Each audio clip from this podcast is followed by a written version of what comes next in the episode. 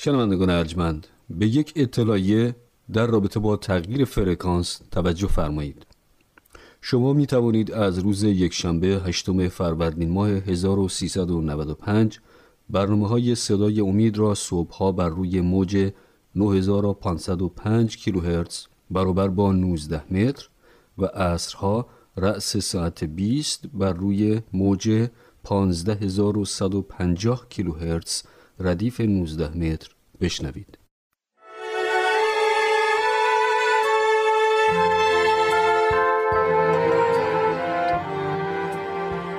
اینجا رادیو جهانی ادونتیست است صدای امید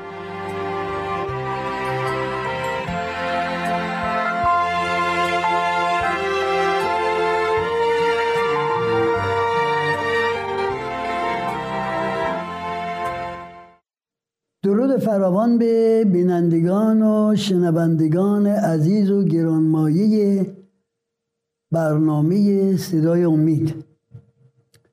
اگر خاطرتون هست ما یه بحث های بسیار شیرینی داشتیم راجع به تاریخ دنیا و پیدایش و هویت و همچنین شناسایی این ارتداد بزرگ انحراف بزرگ از حق که میباید در دنیای مسیح به وجود بیاد.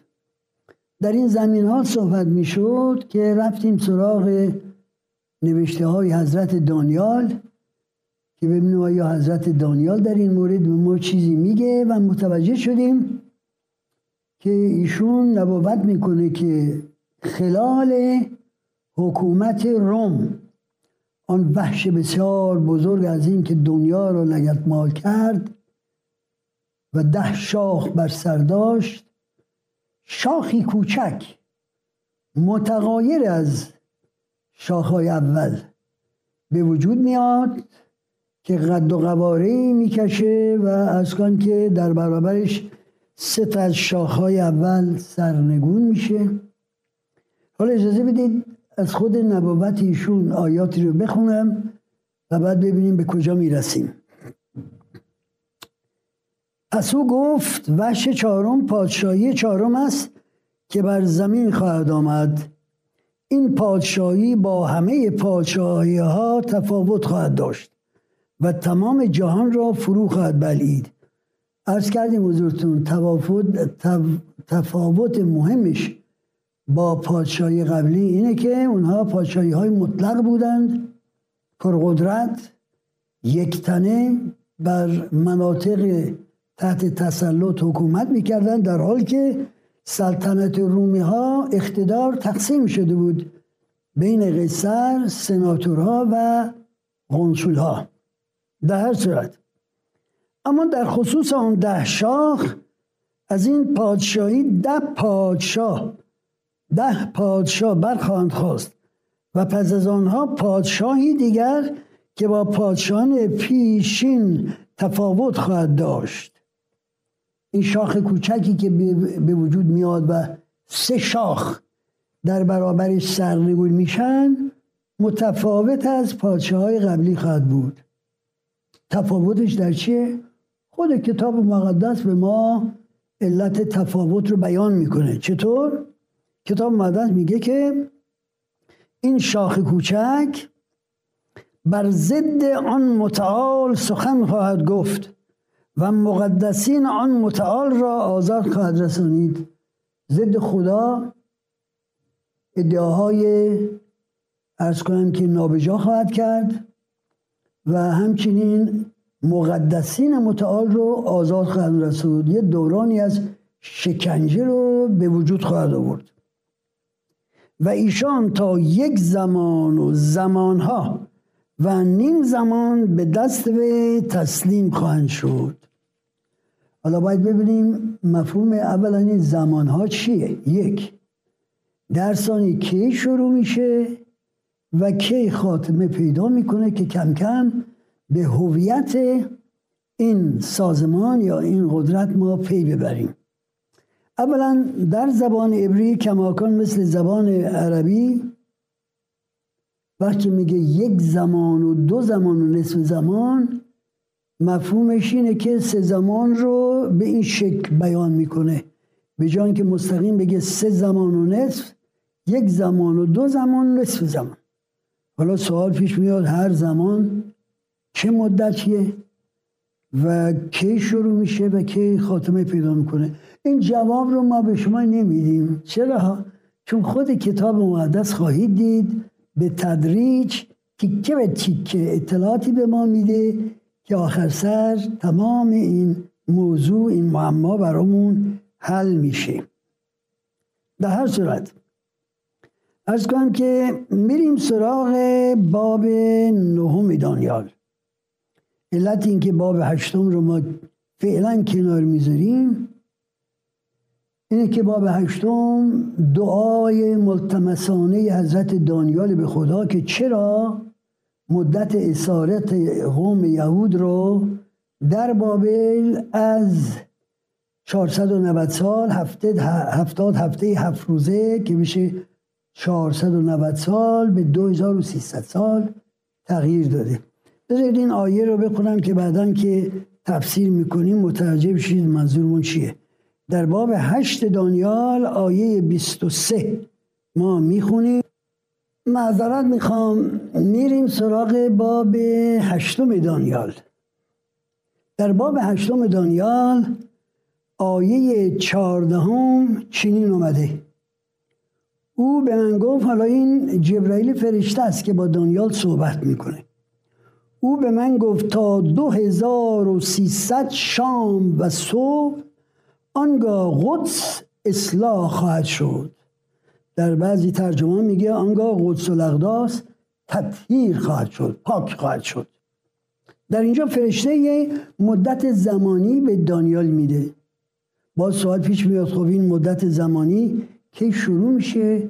که خاتمه پیدا می‌کنه؟ ما از نبوت ها می‌دونیم که خدا هر وقت مدت زبان زمان نبوی میده هر روز معادل یک ساله. پس 2300 شام و صبح میشه 2300 سال. که از این مسئله دانیال خیلی شکه میشه. میگه خدایا تو به ما گفته بودی که ما هفتاد سال در اسارت خواهیم بود در بابل. چرا فکرتو عوض کردی و 2300 سال کردی که آنگاه با این دعای بسیار ملتمسانه ای که دانیال می‌کنه خدا, خدا در باب نهم جواب رو بهش میده. حالا بذاریم این باب نهم رو کنار. ببینیم که این معمای ارز کنم که شاخ کوچک که مشخصاتی مذهبی داره چگونه میشه این رو تعبیرش کرد و به دست آورد. دو سه نکته رو باید در نظر داشته نظر داشته باشیم اولا در زمان امپراتوری روم به وجود میاد این شاخ کوچک. در کلمه دیگر شاید قدرت و استیلاش رو از دست رومانی ها به دست میاره. ثانیا برای سه زمان و نصفی اختیار کامل خواهد داشت. در این سه زمان و نصف سعی می‌کنه شرایع رو شریعت رو عوض کنه و زمان رو عوض کنه. در این حال مقدسین خدا را آزار و شکنجه میده و در این حال ارز کنم که مدت سه زمان و نصف قدرت خواهد داشت و کلمات کفرامی ضد خدا میگه. در اینجا سوال پیش میاد که خب چه رابطه ای هست بین این قدرت و آنچه که در رساله پولس رسول به اهالی تسالینکی ما خوندیم که صحبت می‌کنه از یک قدرتی که به وجود میاد و این قدرت در معبد خدا میشینه و کارهایی رو انجام میده که واقعا غیر قابل قبول هست. پولس رسول میگه که نگران برگشت مسیح نباشید چون که یک انحرافی از حق به وجود میاد و اون فرزند هلاکت مرد بیدین ظاهر میشه که در کلیسای خدا میشینه و خودش رو وانمود می‌کنه که خداست و حتی آیات و عجایبی هم ازش سر می‌زنه. آیا ارتباطی بین این نبوت پولس رسول با نبوت دیاندیال هست یا نیست. ما برای اینکه این معما رو کم کم بازش کنیم و بفهمیم اجازه بدید بریم سراغ مکاشفه یوحنای رسول. ما معتقدیم که کتاب مکاشفه ارز کنم که کتابی است که خدا جون یوحنا رو نجات داد از کشت و کشتار رومی ها و به جزیره پتموس تبعید شد تا در اونجا خدا بتونه نبوت های مربوط به زمان آخر رو توسط یوحنا به ما بده حالا ببینید چقدر شیرینه که ما این نبوت ها رو بخونیم چرا؟ در اینجا میگه که مکاشفه عیسی مسیح که خدا به او عطا فرمود تا آنچه را میباید زود واقع شود به خادمان خود باز نماید و آن را به فرستادن فرشته خود بر خادمش یوحنا آشکار ساخت و یوحنا بر هر آنچه دید یعنی بر کلام خدا و شهادت عیسی مسیح گواهی می‌داد خوش به حال کسی که این کلام نبوت را قرائت می کند خوش به حال آنان که آن را میشنوند و آنچه در آن نوشته شده نگاه میدارند. چرا؟ زیرا وقت نزدیک است.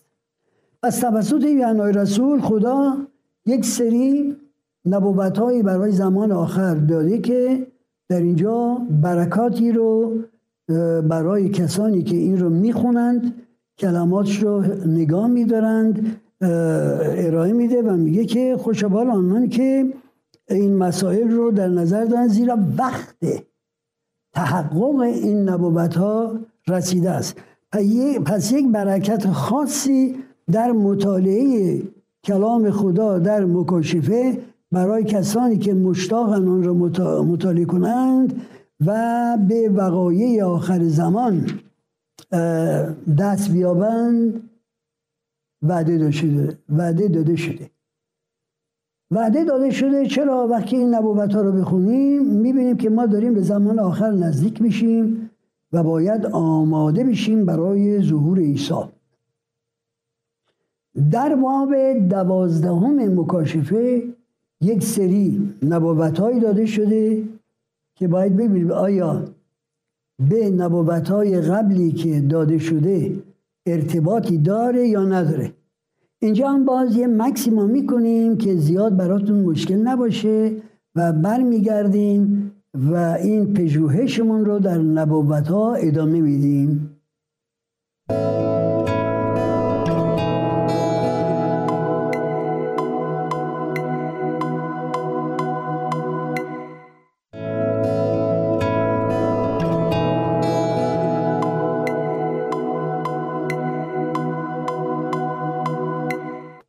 بله دوستان عزیز ما سعی می‌کنیم از لابلای نبوت ها و همچنین اشارات دیگه ای که در کلام خدا پیدا میشه به هویت این ارتداد و انحراف از حق آشنا بشیم. اجازه بدید بریم سراغ حالا باب دوازدهم مکاشفه. ببینیم در اینجا به ما چه اطلاعاتی میده. آنگاه نشانی عظیم و شگرف در آسمان پدیدار شد. زنی که خورشید به تن داشت و ماه زیر پا داشت و تاجی از دوازده ستاره بر سر داشت. به طور کلی زن در کتاب مقدس سمبل کلیساست و کرارن خدا اشاره به کلیسا اون رو زن می‌خونه و حتی خود مسیح برای جمع کردن عزیزانش در ملکوت خدا به عنوان جشن عروسی در آسمان که خود داماد و کلیسا زن اوست اشاره می‌کنه. حالا زن آبستن بود.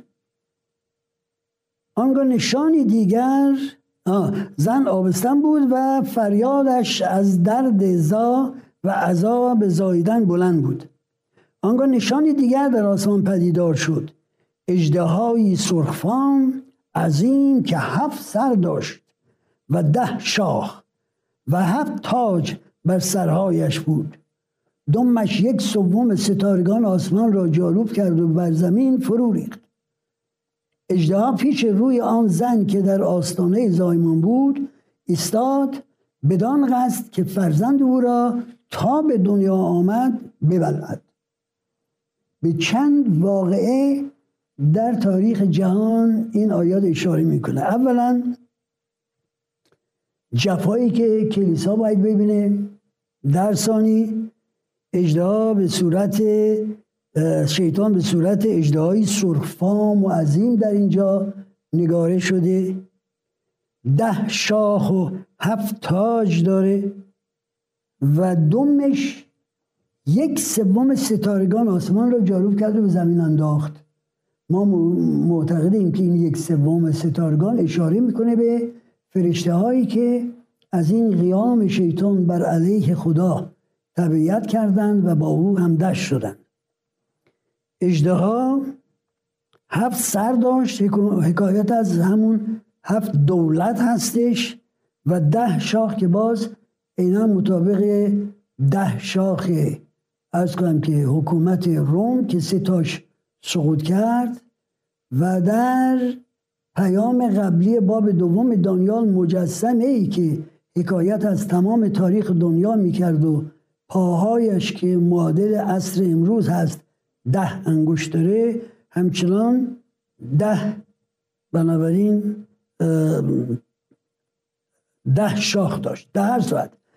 این اجده ایستاده بود و منتظر بود که این زن بچه نرینه رو فرزند اول رو بزاد که او بتونه ببلعه خب اگر ما این بچه رو که می‌خواد بزاد عیسی مسیح بپنداریم چرا؟ میگه که بنا بود این بچه زاده شده از زن بر تمام دنیا حکومت کنه. ارز کنم که اگر بنا بود این نوزاد عیسی باشه سوال پیش میاد. آیا از طرف شیطان سعی شد که نوزاد عیسی رو از بین ببره. تاریخ گواست.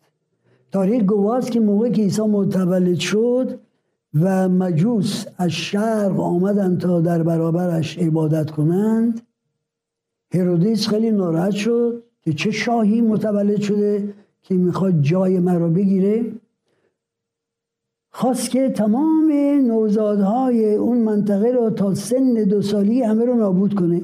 اینجا بود که فرشته در رویا به یوسف ظاهر شد گفت مریم رو بردار و این بچه نوزاد رو و به مصر فرار کن.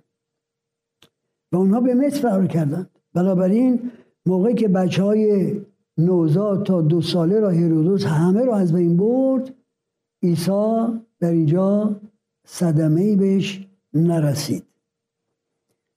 کتاب مقدس میگه که نتونست و بنابراین این نوزاد به دنیا آمد ولی به آسمان رو بوده شد. آن زن پسری به دنیا آورد فرزند زکوری که با اسهای آهنین بر همه قومها فرمان خواهد راند و فرزند او رو بوده شد و نزد خدا پیش تخت او فرستاده شد. تنها کسی که می‌دونیم که در این زمینه به این شکل با آسمان برده شد عیسی مسیح در اینجا ذکری از مصلیب شدن او نمی‌کنه ولی همین باب رو که ادامه بدیم به جای می‌رسیم که صحبت از همچنین از کنم که ریخته شدن خون او می‌کنه. اجدها خیلی عصبانی شد. نتونست عیسی رو از بین ببره. و این زن که نماینده کلیسای واقعی بود فرار کرد. میگه فرار کرد در بیابان و در اونجا جایی براش آماده شد که در اونجا بمونه از گزند شیطان به مدت هزار و دویست و شست روز. حالا باز سوال پیش میاد. هزار و دویست و شست روز کی شروع میشه کی خاتمه پیدا می‌کنه؟ و هر روز معادل چه زمانی است؟ ما احتیاجی نیست جوابی به شما بدیم چون که خیلی خود کتاب مقدس به تدریج همه اینها رو برامون آشکار خواهد کرد. بله زن به بیابان رفت برای اینکه از گزند شیطان چی بشه؟ در پناه خدا باشه. البته خود این اجده در آیه نهم همین باب میگه که اون اجده مار قدیمی یعنی ابلیسه پس شیطان رو در این نبوت های کتاب مکاشفه خدا به شکل یک اجده نشون میده. چون اجده دید که به زمین فرو افکنده شد به تعقیب آن زن پرداخت که فرزند ذکور زاده بود. اما این زن به بیابان در جایی که براش پناهی جای پناهگاهی ساخته شده بود رفت و در اونجا عجیب اینجا حالا چی میگه؟ در اونجا به مدت یک زمان و دو زمان و نصف زمان از گزند شیطان در امان بود. حالا ببینید چطور خدا تیکه تیکه معلومات رو به ما بیده که بعدا از جمع همه این معلومات ما تصویر برامشون روشن بشه. یه جا میگه 1206 روز در همون با پیسرش میاد میگه که این زن در بیابان زمانی و زمانها و نیم زمان از دست شیطان در امان بود. اما شیطان سیلابی از دهان خودش صادر کرد که زن را فرو بگیره. منظور سیلاب جفا و ستم بود. اما زمین دهان گشود و سیلاب را فرو برد تا این زن در امان باشه. بعد تمام باب خاتمه پیدا می‌کنه به این کلمات. آنگاه اجدها به زن خشم, برد و عزم آن کرد تا با دیگر فرزندان او بجنگد.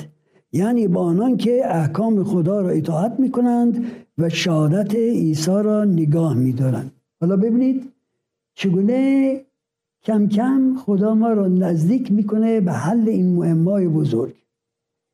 سوال می‌کنیم این سه زمان و نصف اینجا که در یک طرف به 1206 روز تعبیر شده با اون سه زمان و نصفی که در کتاب دانیال بهش اشاره شده که یک قدرت سیاسی مذهبی بر سر حکومت روم به وجود میاد و عزیزان خدا رو مقدسین خدا رو برای سه زمان و نصف شکنجه میرسونه چه ارتباطی داره؟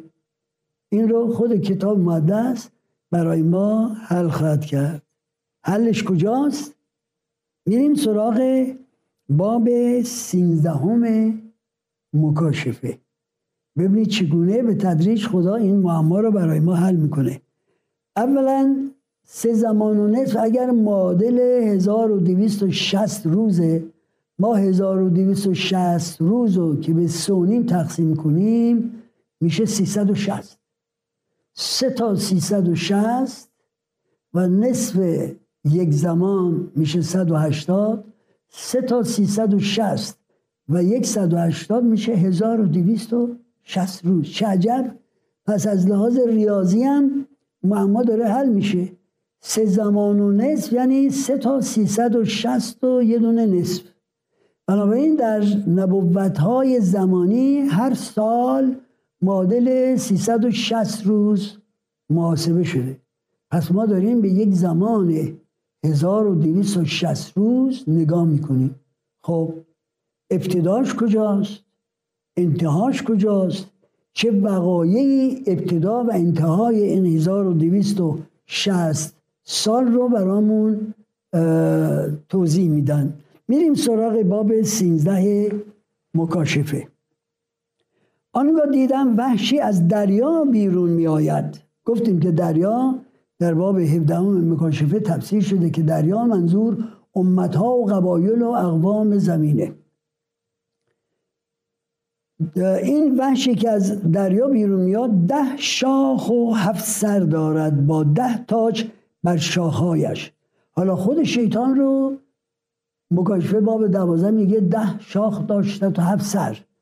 این حیوان هم که از آب بیرون میاد ده شاخ داره و هفت سر. مفهوم این این است که این حیوان باشه یا خود شیطان از طریق حکومت های موجود بر روی زمینه که ارادش رو بر کرسی از کنم که تسلط می نشونه ارادش رو بر اقوام جهان بر حکومتهای جهان تحمیل می‌کنه. کتاب مقدس به ما خواهد گفت که منظور از ده شاخ چیه و منظور از هفت سر چیه.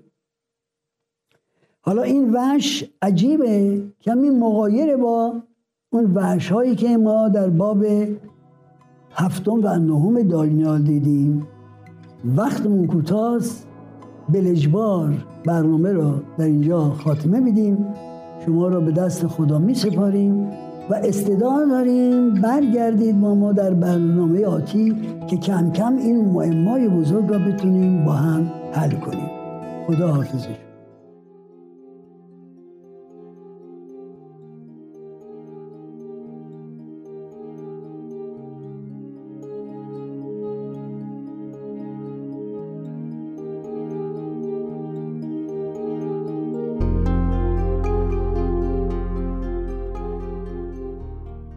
شنوندگان ارجمند به یک اطلاعیه در رابطه با تغییر فرکانس توجه فرمایید. شما می توانید از روز یکشنبه هشتم فروردین ماه 1395 برنامه های صدای امید را صبحها بر روی موج 9505 کیلوهرتز برابر با 19 متر و عصرها رأس ساعت 20 بر روی موج 15150 کیلوهرتز ردیف 19 متر. بشنوید.